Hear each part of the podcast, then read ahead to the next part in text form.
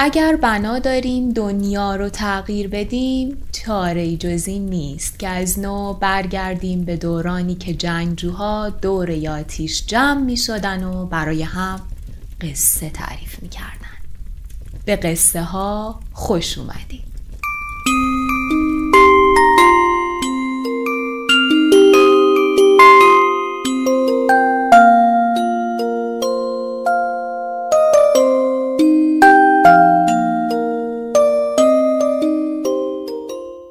اپیزود 23 پادکست قصه ها رو میشنوید. آخرین اپیزودی که توی اردیبهشت 99 منتشر میشه.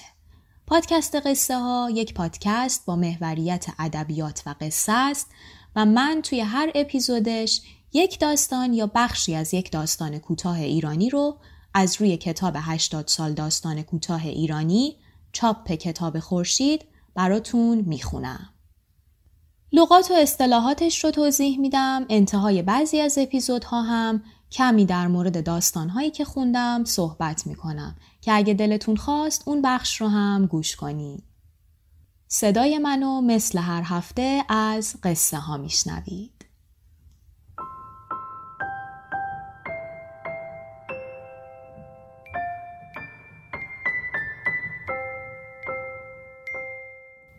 در قسمت قبل شنیدیم که بامداد یک روز گرم تابستان آمدند و با تبر افتادند به جان نخلهای بلند پایه.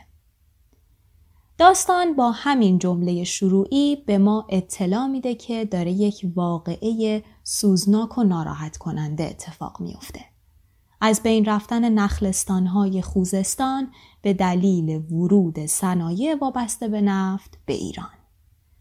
داستان در مورد تغییرات و تحولات این شهر کوچک و چهره جدید و مدرنیه که قرار بپذیره.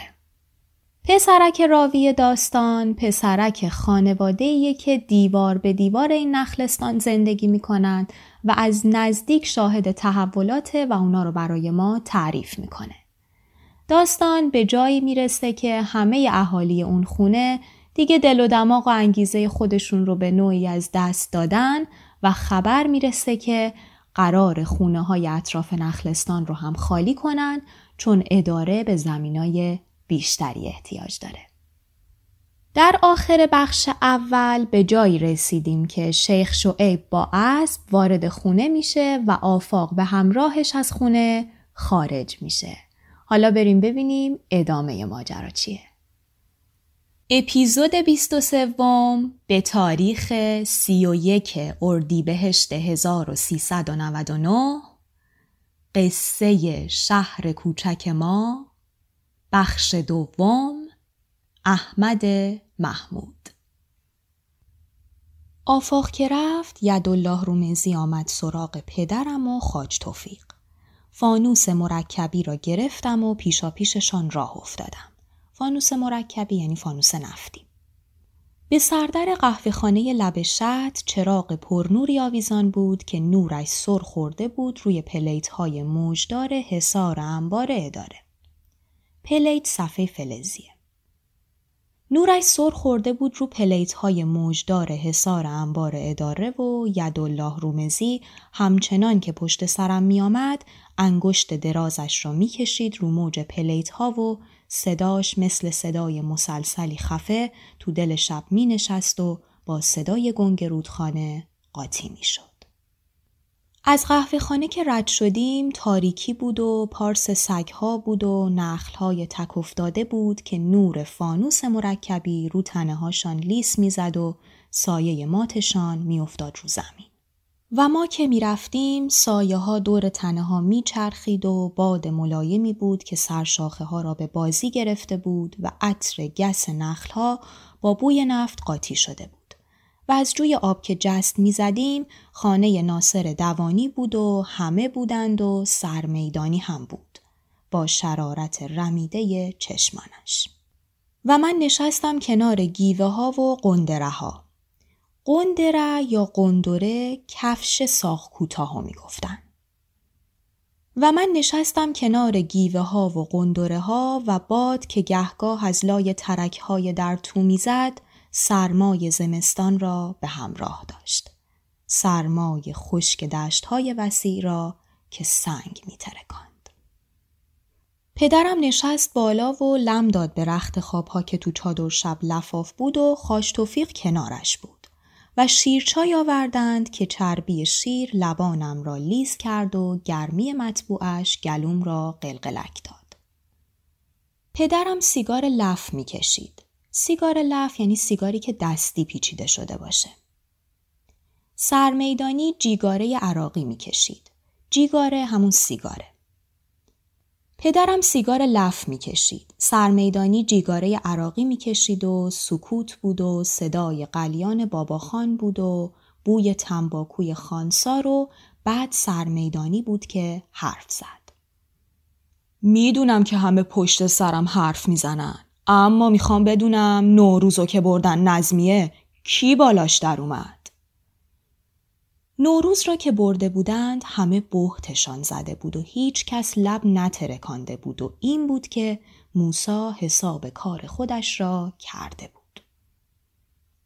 اگه بالاش در می اومدین، اگه اقلا سر و صدا را مینداختین که دلم قرص می‌شد به قول شما کاردم و قلاف نمی کردم و می‌دیدین که همش قمپوز نبود و می‌دیدین که اون فرنگی دیلاق و چطوری مثل گوشت قربونی آشلاش می‌کردم. صدای بم پدرم انباشتگی اتاق را خراش داد. موسا حق داره. موسا یدالله رومزی حرف پدرم را برید. اون وقت خیال نمی کردیم اینطوری جدی باشه. ناصر دوانی به زبان آمد. مرض ریزه ریزه میاد. همه یهو وبا نمی‌گیرن. و بعد حرفها تو هم شد و نگاه من از دهان این به دهان آن میگشت و بعد نفهمیدم چی شد که موسا سرمیدانی از جا در رفت و داد کشید و از جیب جلیقه قرآن کوچکی بیرون آورد و صدای رگدارش زیر سقف اتاق مثل مار زخمی پیچ و تاب خورد. اگه مردین به این سینه محمد قسم بخورین ده بخورین و با دست کوبید رو قرآن. اول از همه من جلو میافتم با همین کارد و جلوی نیمتنش را کنار زد و کاردش را از کمر بیرون کشید. اول از همه سر اون فرنگی رو من گوش تا گوش می برم. من کجا برم زندگی کنم؟ عمری خونه جیگر خوردم تا این چهار دیواری رو درست کردم. ده یالا قسم بخورین ده بخورین که صدای زیر عبدی نازوکار انگار آب یخ بود که تو دیگ آب جوش ریخته باشند. قسم که نه. و عبدی شیربرنجی گفت کفاره داره. که موسا وا رفت و همچنان که مثل گربه روچنگ نشسته رو دوزانو نشسته بود براغ شد. صداش افتاد کلمات بیخ گلوش قلط خورد و بعد مثل مهره های سربی بیرون ریخت. دیدین که موسا نامرد نیست؟ دیدین که من نامرد نیستم؟ حالا دیدین؟ و عقب کشید و به متکا تکیه زد و قرقر کرد. زردی پریده ای از بناگوشش تا شقیقش دویده بود. لبان کلفتش زیر سبیل انبوهش میلرزید. انگار که به خودش ناسزا می گفت. انگار که ورد می‌خواند و انگار که چانهش لغوه گرفته بود. لغوه یعنی لرزش. و تو اتاق گویی خاک مرده پاشیدند و بیرون زوزه باد بود و شب بود و پدرم سیگار دیگری پیچاند و کونهش را با نوک دندان گرفت و توف کرد و صدای خشدارش را رها کرد. سی تا آدم ریش و سیبیلدار دور هم جمع شدین که چی؟ فرستادین دنبال ما که چی؟ که موسا حق داره و این خاج توفیق بود که می گفت. و یدالله رومزی بود که گفت میباز حرف همه یکی باشه. و بعد ناصر دوانی بود که گفت میباز قسم بخوریم. و موسا سرمیدانی بود که به زبان آمد. این بار صداش خفه بود. پس چرا وقتی قرآن رو در آوردم همه مثل اینکه ماست ترش خورده باشین لب ورچیدین؟ که پدرم جابجا جا شد من یکی حاضرم تا پای جونم که باشه حاضرم. قسم بخوریم. همه می‌خوریم. که بند بند وجود من هم از قسم سرشار شد. اگر خانه هامان را خراب می کردند اگر کبوترخانه هم خراب می شد نه. دو روز بود که دم سفیدها تخم گذاشته بودند و جفت هبشی پوشال میکشیدند و نر خانی سر تخم می‌زد.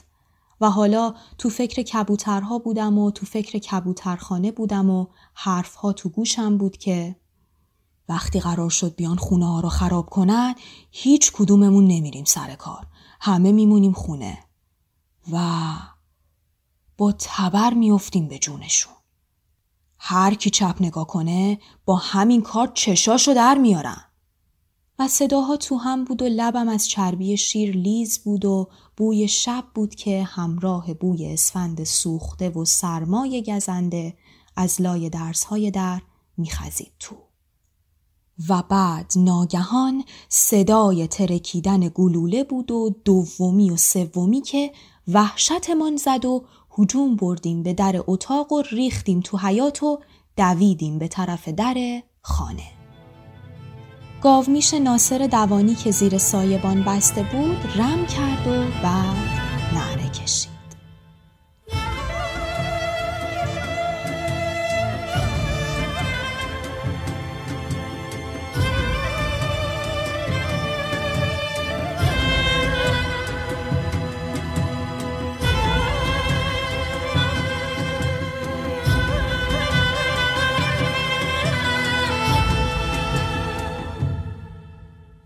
ماه آمده بود بالا. بالای بالا و خیمه زده بود و صدای خروس بود که انگار ره گم کرده بود و شب بود که از تیغه بلند نیمه میگذشت و پوزه می‌کشید به سوی بامداد صبح که شد آفتاب که زد تو که سرد صبحگاهی که شکست خروس آمد و دانه به دانه دانه ها را چید. معلوم نبود که کدام شیر پاک خورده رفته بود و لو داده بود. پدرم را که بردند و خاش توفیق را که بردند مادرم دوید منزل یدالله رومزی. آفاق شب که رفته بود هنوز نیامده بود. یدالله رومزی را برده بودند نظمیه همانطور که خاج توفیق را برده بودند و پدرم را برده بودند و ناصر دوانی را برده بودند و بابا خان را.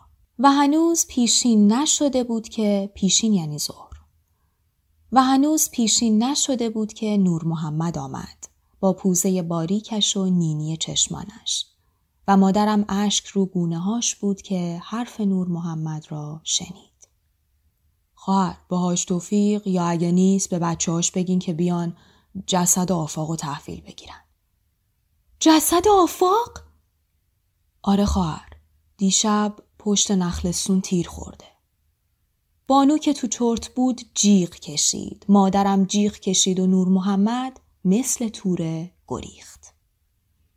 خاش توفیق صبح فرصت نکرده بود که دودش را بگیرد و یقین حالا تو نظمیه خمار بود. من رفتم سراغ کبوترها. بوی فضله کبوترها با بوی رطوبت قاطی شده بود و تو کبوترخانه گرم بود و ماده هبشی خوابیده بود. یقین تخم گذاشته بود. با سر چوب کوتاهی زدم به پرش که کنار رود تا اگر تخم کرده است ببینم. کبوتر بالش را تکان داد و گردن کشید و پف کرد و با نوک کوتاهش به چوب حمله کرد. خسمانه حمله کرد.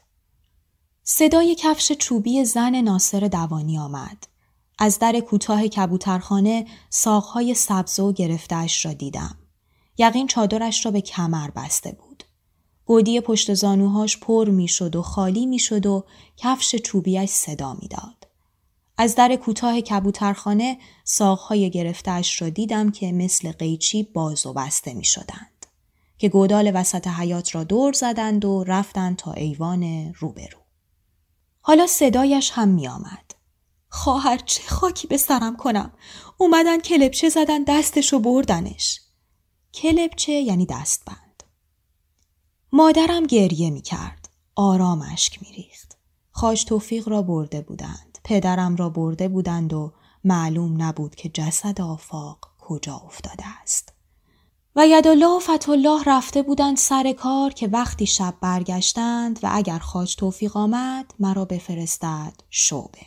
باز به ماده حبشی ور رفتم. مثل سرب نشسته بود سر جاش. تکان نمی‌خورد. به گمانم تخم گذاشته بود. باز صدای پا آمد. این بار پاچه های زیر شلواری بلور زن موسا سرمیدانی بود که رو خاک کف حیات کشیده می‌شد. زانوهام را به زمین زدم. دستهام را ستون کردم و سرم را از کبوترخانه کشیدم بیرون که ببینم کجا نشستند. تو ایوان بودند. بانو نبود. به گمانم مادرم فرستاده بودش که به یدالله و فتالله خبر بدهد. انگار مادرم حرف می‌زد. لبهاش که تکان می‌خورد. قررش دستگاه مخلوط کننده صداش را خفه کرده بود. خزیدم تو کبوترخانه و این بار با ماده دم سفید ور رفتم و هنوز سرگرم کبوترها بودم که ناگهان جیغ مادرم فضا را شکافت و بعد جیغ زنها بود که با هم قاطی شد. از کبوترخانه پریدم بیرون. پشتم گرفت به بالای چهار چوب در و تو فکر کمرم بودم که دیدم یدالله و فتالله جسدی را گذاشتند رو نردبان سبکی و گریه کنان گودال وسط حیات را دور می‌زنند. دویدم یک رشته موی شبق مانند از زیر عبای روی جسد بیرون افتاده بود و میلرزید. عبای سیاه آفاق بود. موی آفاق بود که برق می‌زد که نرم بود و مواج بود. نردبان را گذاشتن تو ایوان. مادرم به سینهش کوفت. بعد زنها بودند و بچه ها بودند که از در خانه ما هجوم آوردند و تا به جنبم که از ترس بچه ها در کبوترخانه را ببندم خانه ما پر شده بود. آدمها و زنها نشسته بودند دور جسد آفاق و به سر و سینه می کوفتند. حالا آفتاب آمده بود بالا. سایه دکل میدانگاهی شکسته بود رو چینه خانه ما و بعد شکسته بود رو سر جماعت و انتهاش افتاده بود رو علفهای خودروی گودال وسط خانه. و صدای دستگاه مخلوط کننده بود که گاه اوج می گرفت و گاه فرو می افتاد. حالا زیربنای مخزن یازدهمی را به تون می ریختند. ظهر که شد پدرم آمد. ازش التزام گرفته بودند که تا آخر هفته خانه را خالی کند و تا آخر هفته دو روز دیگر باقی مانده بود. کبوترهام را برده بودم و پرشان را بسته بودم و گذاشته بودمشان زیر سبد تا براشان لانه درست کنم. از وقتی که آفتاب زده بود تا حالا که ظهر سر می رسید ده راه بیشتر آمده بودیم و رفته بودیم و اسباب کشی کرده بودیم. و حالا راه آخر بود که پدرم داشت خرت و پرت را تو گونی می کرد که یکی را خودش به دوش بگیرد و یکی را من. یک هو صدای بلدوزر بلند شد و من دیدم که چینه گلی خانه ما به جلو رانده شد. لرزید از هم پاشید و رو هم ریخت. پدرم زیر لب غر زد بیمونا نمی‌ذارن تا خالی کنی. پوزه بلدوزر که بالای تیغه پهن و بران بود به جلو رانده شد و از روی خرابه دیوار کشیده شد تو خانه.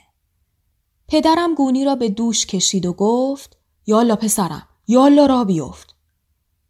گونی سنگین بود. به زحمت بلندش کردم و پشتم را زیرش خم کردم و هنوز از در خانه بیرون نرانده بودم که لانه کبوترهام مثل حباب کف صابون روی تیغه صاف و براق بلدوزر از هم پاشید. تو کوچه بودم که نگاهم به آسمان رفت. نمی‌دانم نر سفید چطور پرش را باز کرده بود و از زیر سبد بیرون زده بود و پر کشیده بود تا بالای خانه ما که زنجیرهای پهن بلدوزر میکوبیدش. گونی را گذاشتم زمین و کبوتر را نگاه کردم که بالهاش را خواباند و قیقاج آمد تا بالای خرابه های خانه ما. قیقاج آمد یعنی کج اومد. گونی را گذاشتم زمین و کبوتر را نگاه کردم که بالهاش را خواباند و قیقاج آمد تا بالای خرابه های خانه ما. بعد اوج گرفت و دور زد و دور زد. انگار که خانه را نمی شناخت و انگار که سرگردان بود. سود کشیدم. سفیر سوتم را شناخت. آمد پایین، گردن کشید، پرپر کرد و بعد ناگهان اوج گرفت و رفت بالا و بالا و بالاتر. تا آنجا که با آبی آسمان در هم شد. تو کوچه را نگاه کردم. پدرم را ندیدم. او رفته بود و من مانده بودم با بار سنگینی که بایستی به دوش می کشیدم.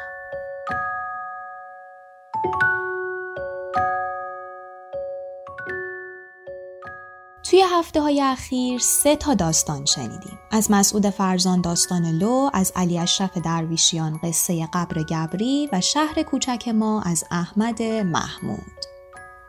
اگر سیر داستانهای این پادکست رو دنبال کرده باشین حتما متوجه تفاوت داستان لو با داستانهای دیگه شدین.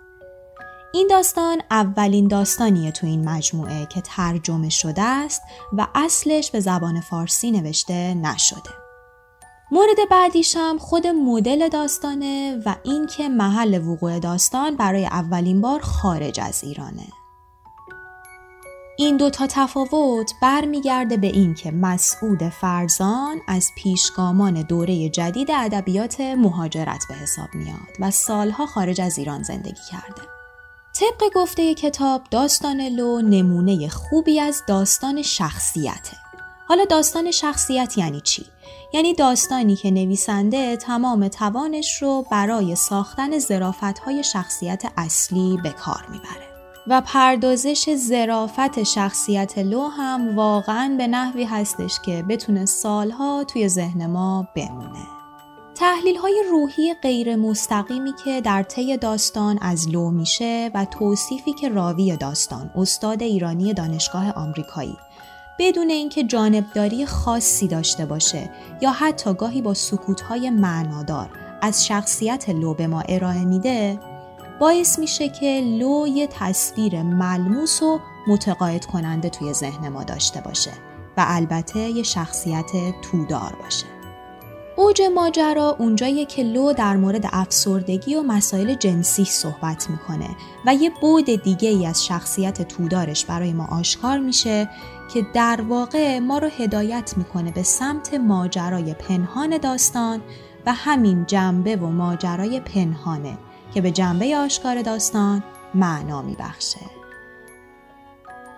و حالا داستان قبر گبری زاویه دید این داستان دانای کله و دانای کل یا سوم شخص این داستان هم یک کودک کم سن و سال و چون تجربه یک تجربه جدید برای پسرک راویه جزنگاری های زیادی در طی داستان دیده میشه و همینطور حواس پرتی های کودکانه ای که مثلا توجه پسرک به آسمون و پرنده ها و اطرافش جلب میشه.